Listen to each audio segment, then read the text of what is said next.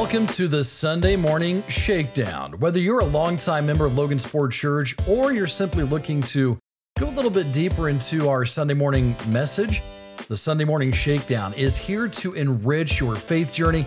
Join us every week. We dive a little deeper into the Sunday messages, providing you with the tools to apply this message to your everyday walk. Stay tuned. The journey begins now. Welcome to the Sunday Morning Shakedown. And here we are, brand new series, brand new week, Brand new year. brand new year. It's awesome. It's crazy. Crazy where the new year came upon us so fast. Yeah. Where did 2023 go?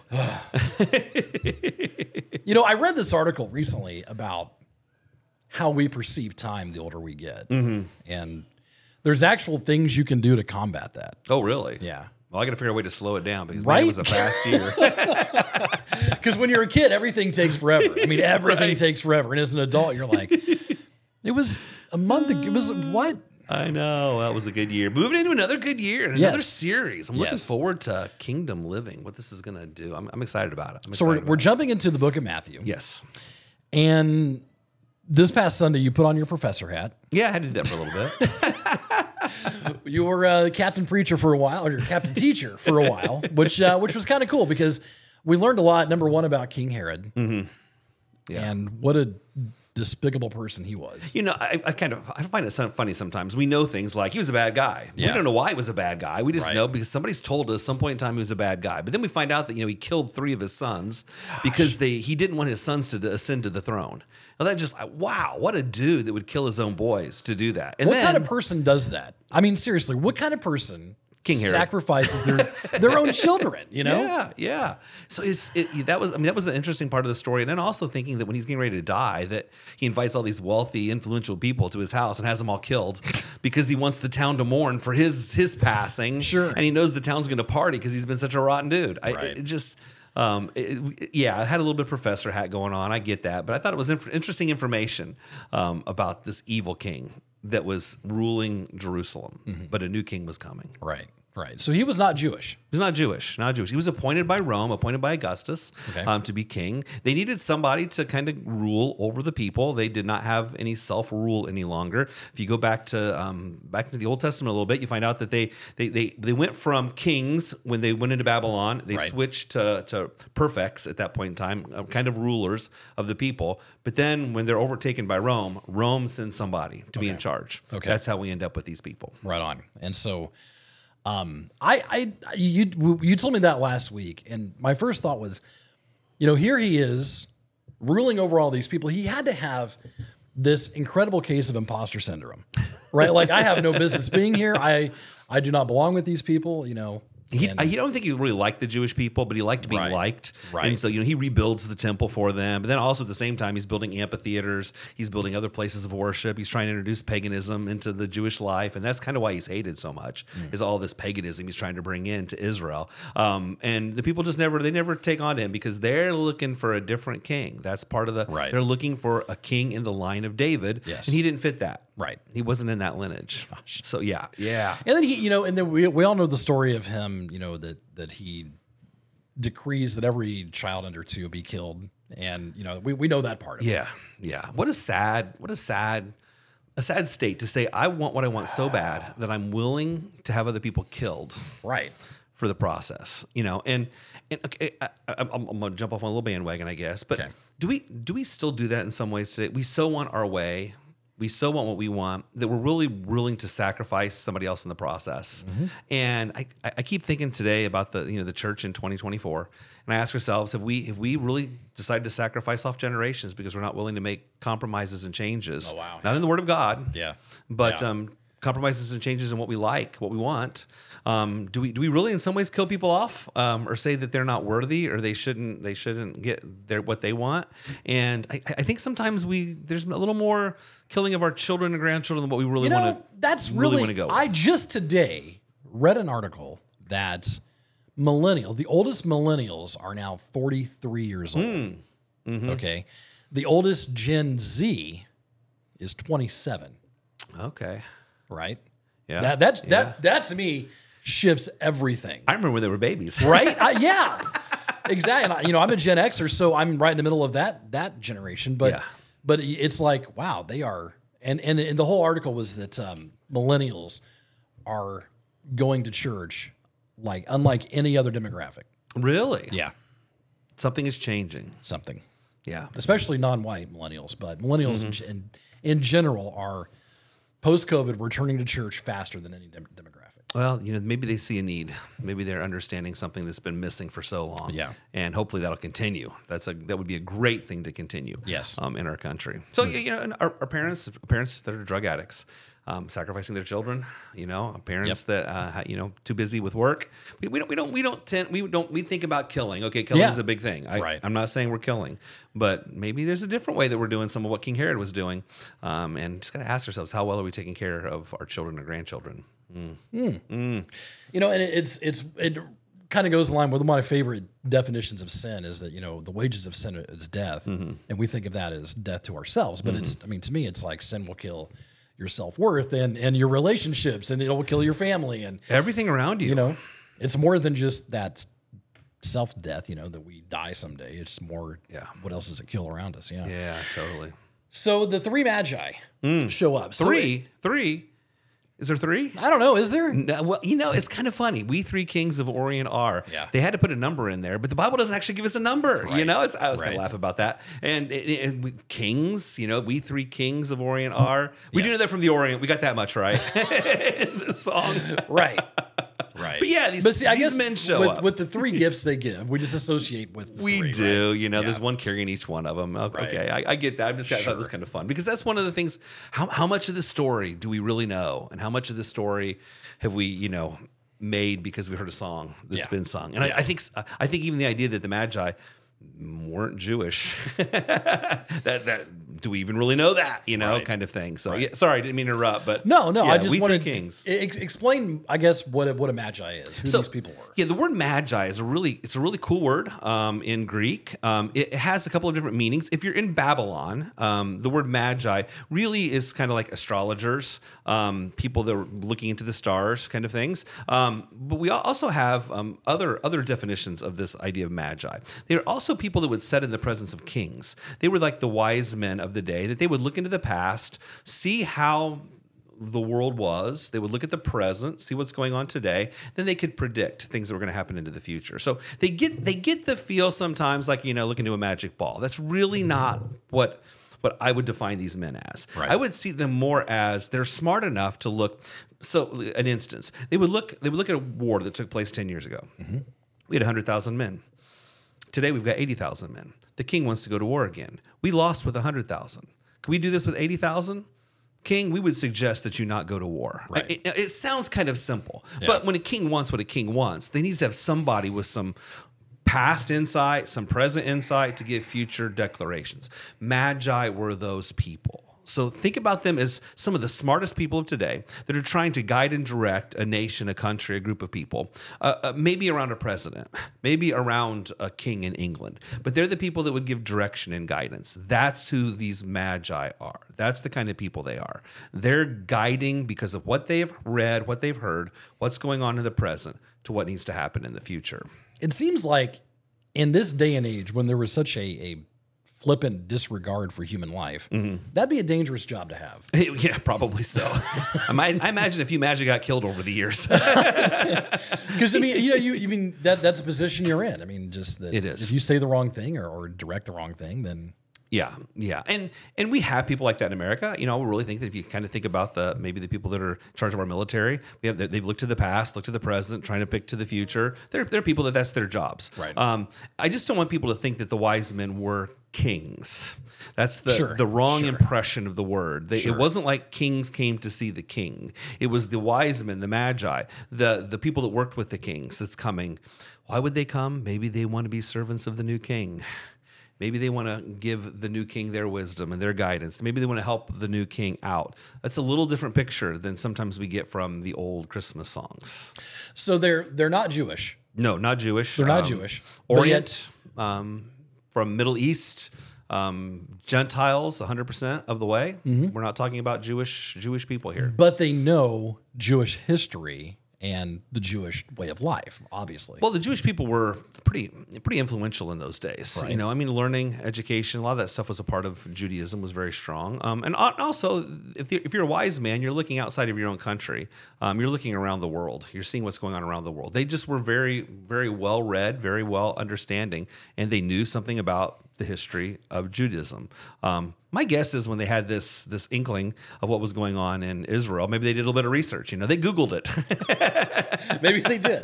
they, they found out, you know, Bible Gateway. Maybe it was, it was around back then. I'm not sure, but um, but they, they understood the situation that was going on around them.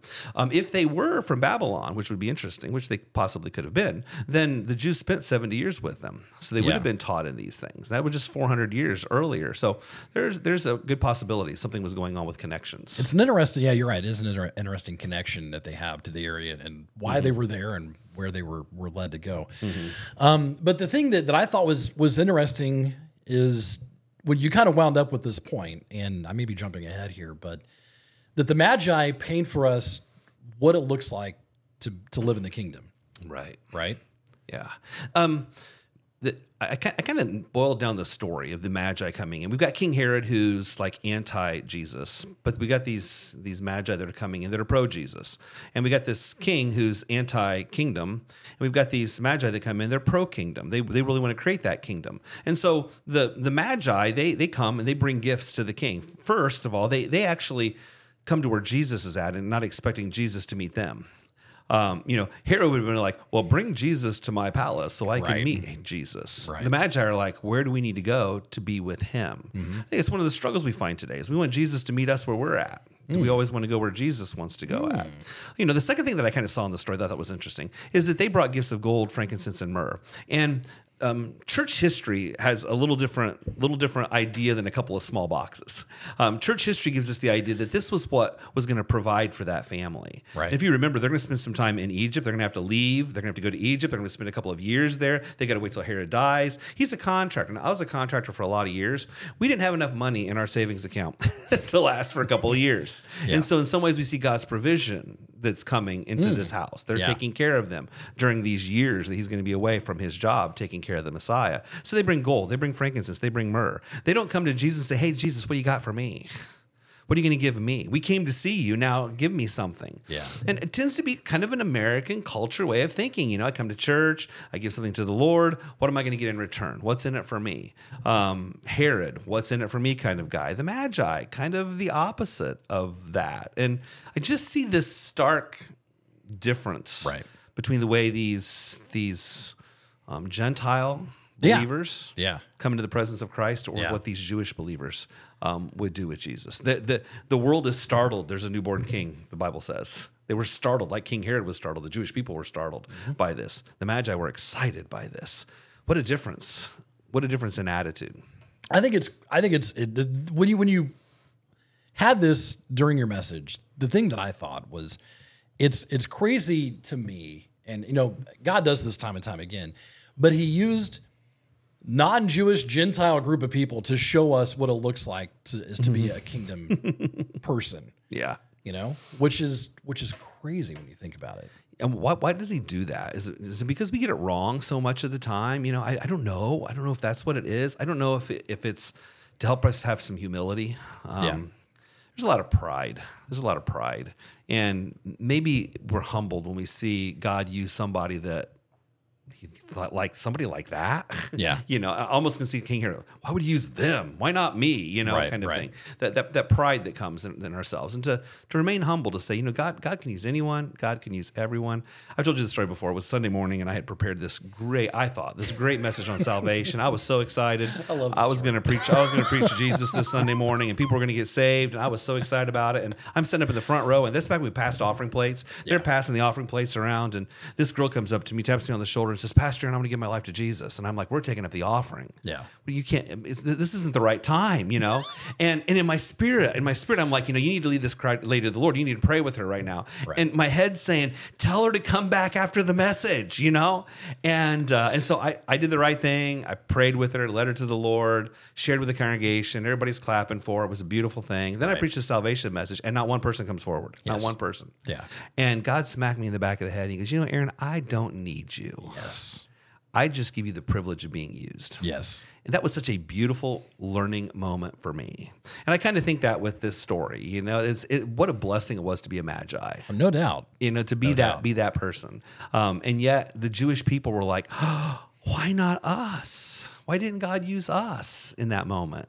Maybe we need to learn a little bit of that humility. It's it's one of my favorite, and it always reminds me of one of my favorite lines in the Bible, where, where God is like, "Where were you when I laid the foundations of the earth?" Job, I love that in Job. Let me talk to you a minute, Job. All right, put on your big boy pants because we need to have a chat. Exactly.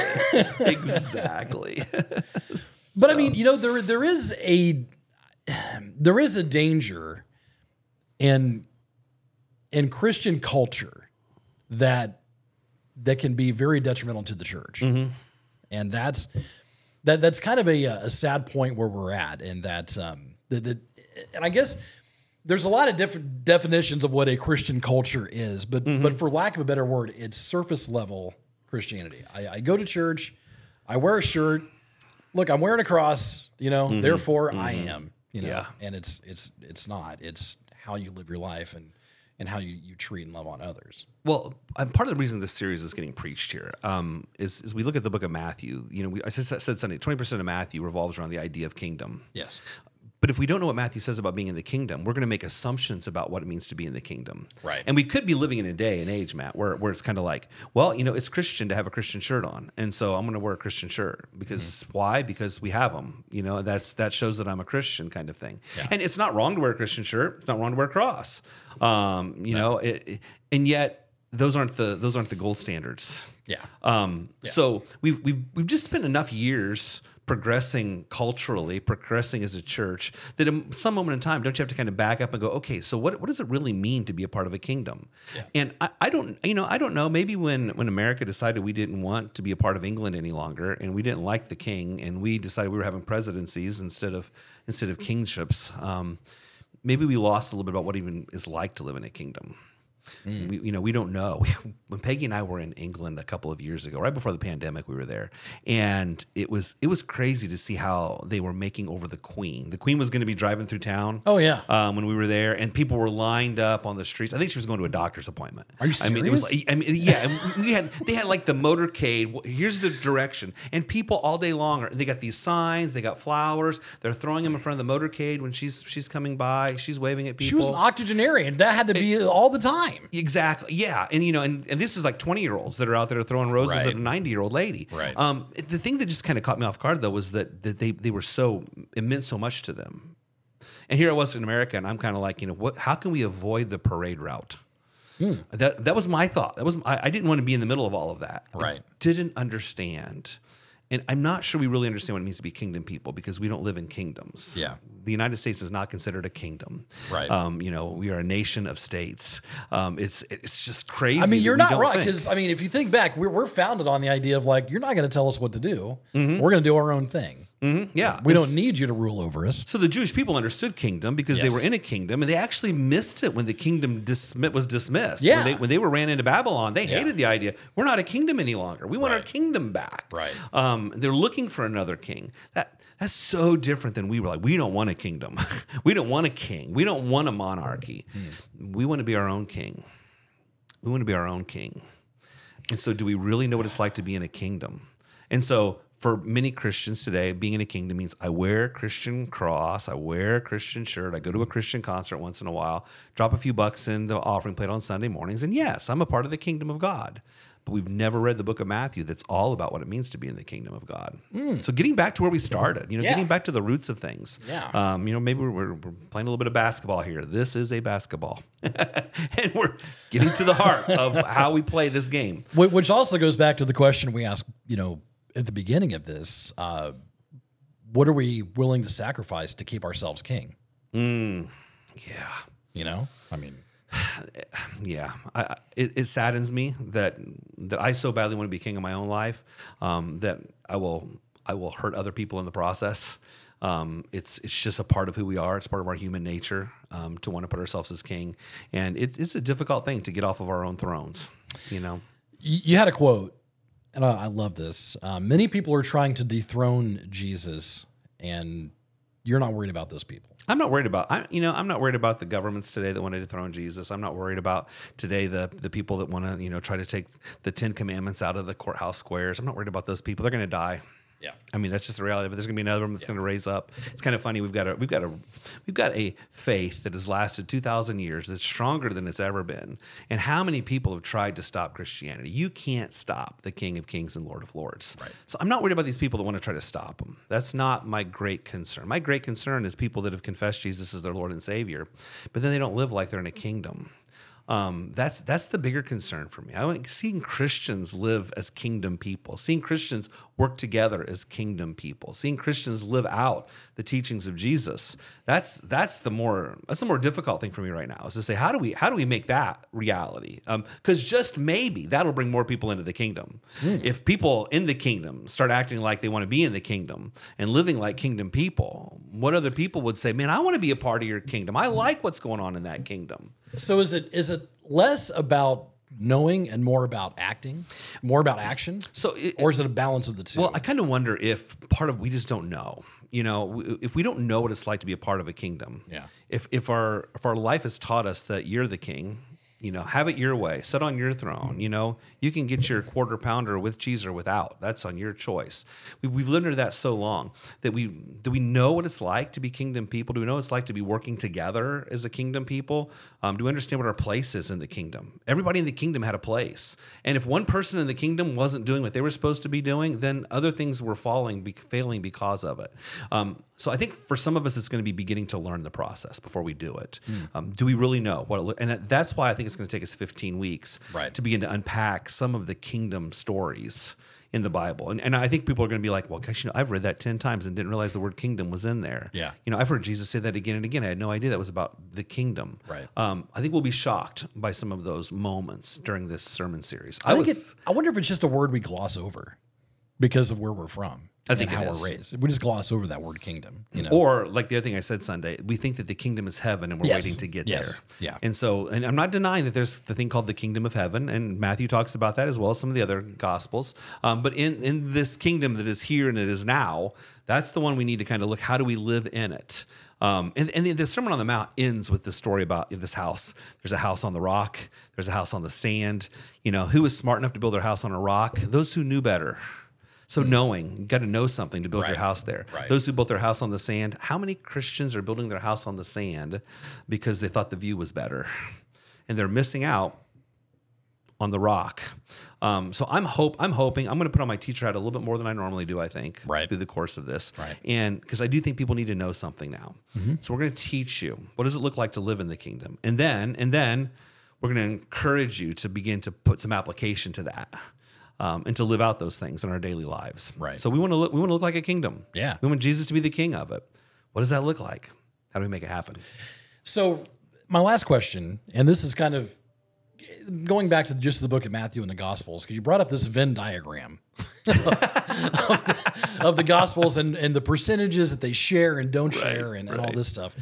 Um, a lot of times, people will use that against Christianity and then see the Bible contradicts itself. It- Yeah. it goes back. It doesn't. You know, they can't even get four people to have the same. how do you how do you respond to that? Yeah, so I, I really like the idea that there were four different people that saw the life of Jesus and it affected them in their own way. You know, that they when they when John thought about Jesus, he's thinking about God in the flesh. That's that's what he's thinking about. And as he writes his gospel, he's wanting you and I to know that when when Jesus was here, he was fully God. 100%. And so he begins his Bible. In the beginning was the Word. The Word was with God. The Word was God. He starts that because he wants you to know Jesus is God in the flesh. Yes. Now, so he writes everything with that mindset. Right. Now, Luke, Luke is concerned about salvation. He's a Gentile. He's not even Jewish. Um, he's wondering, can I be saved? What does it take to be saved? He's he's he's got this in his head, and so his in his mind, he's writing a, a gospel to this guy named Theophilus, Yeah. saying, you need to know Theophilus, who's not a Jewish name, that you can be saved. And mm-hmm. here's how you go about being saved. And Mark, he's like, he's following Peter around, and Peter's telling these stories about Right. Jesus. And Peter's like, you know, I, I need, we need to write this down. And Peter's like, I don't have time, dude. If you want to write a book, you write a book. I got work to do. Yeah. And so he writes with his interpretation of it. Yeah. It's, it's not that any of them were wrong. It's that they were living their life. And as they were living their life, Jesus impacted them in a different way. and they told the story accordingly. And I'm glad that we don't all just come at this from Jesus is God in the flesh. I'm, I'm glad that there's some other Right, thoughts that are out there. right. And so that's kind of where I tend to go is to say, yeah, things in Matthew might look a little bit different. Why does it look a little bit different? Because Matthew wants you to know that Jesus is king and he wants you to know there's a kingdom. And he wrote about that king and that kingdom. Right. And John's like, Matthew wrote about a king and a kingdom. I don't really want to talk about that anymore. That's a great book. Go read it. Now read mine if you want to know that Jesus Christ is God in the flesh. Yeah. So you can't take them and pull them all together. You can't make it one cohesive story because they have a different need that they're Yeah. filling in their writing. Yeah. Um, I would typically tell Gentile people to read Luke because he's Gentile. He understands where we're coming from. Um, Makes sense. But yet, I think I think right now what Christians need to do is to say, what does it mean to be a part of a kingdom? Okay. And that's why we need to read Matthew. Absolutely. All right. Pray us out. Father God, I am so grateful that you are still King, King of kings, Lord of lords, that you're still seated on a throne, that Satan was not able to dethrone you on the earth, and he cannot dethrone you in heaven.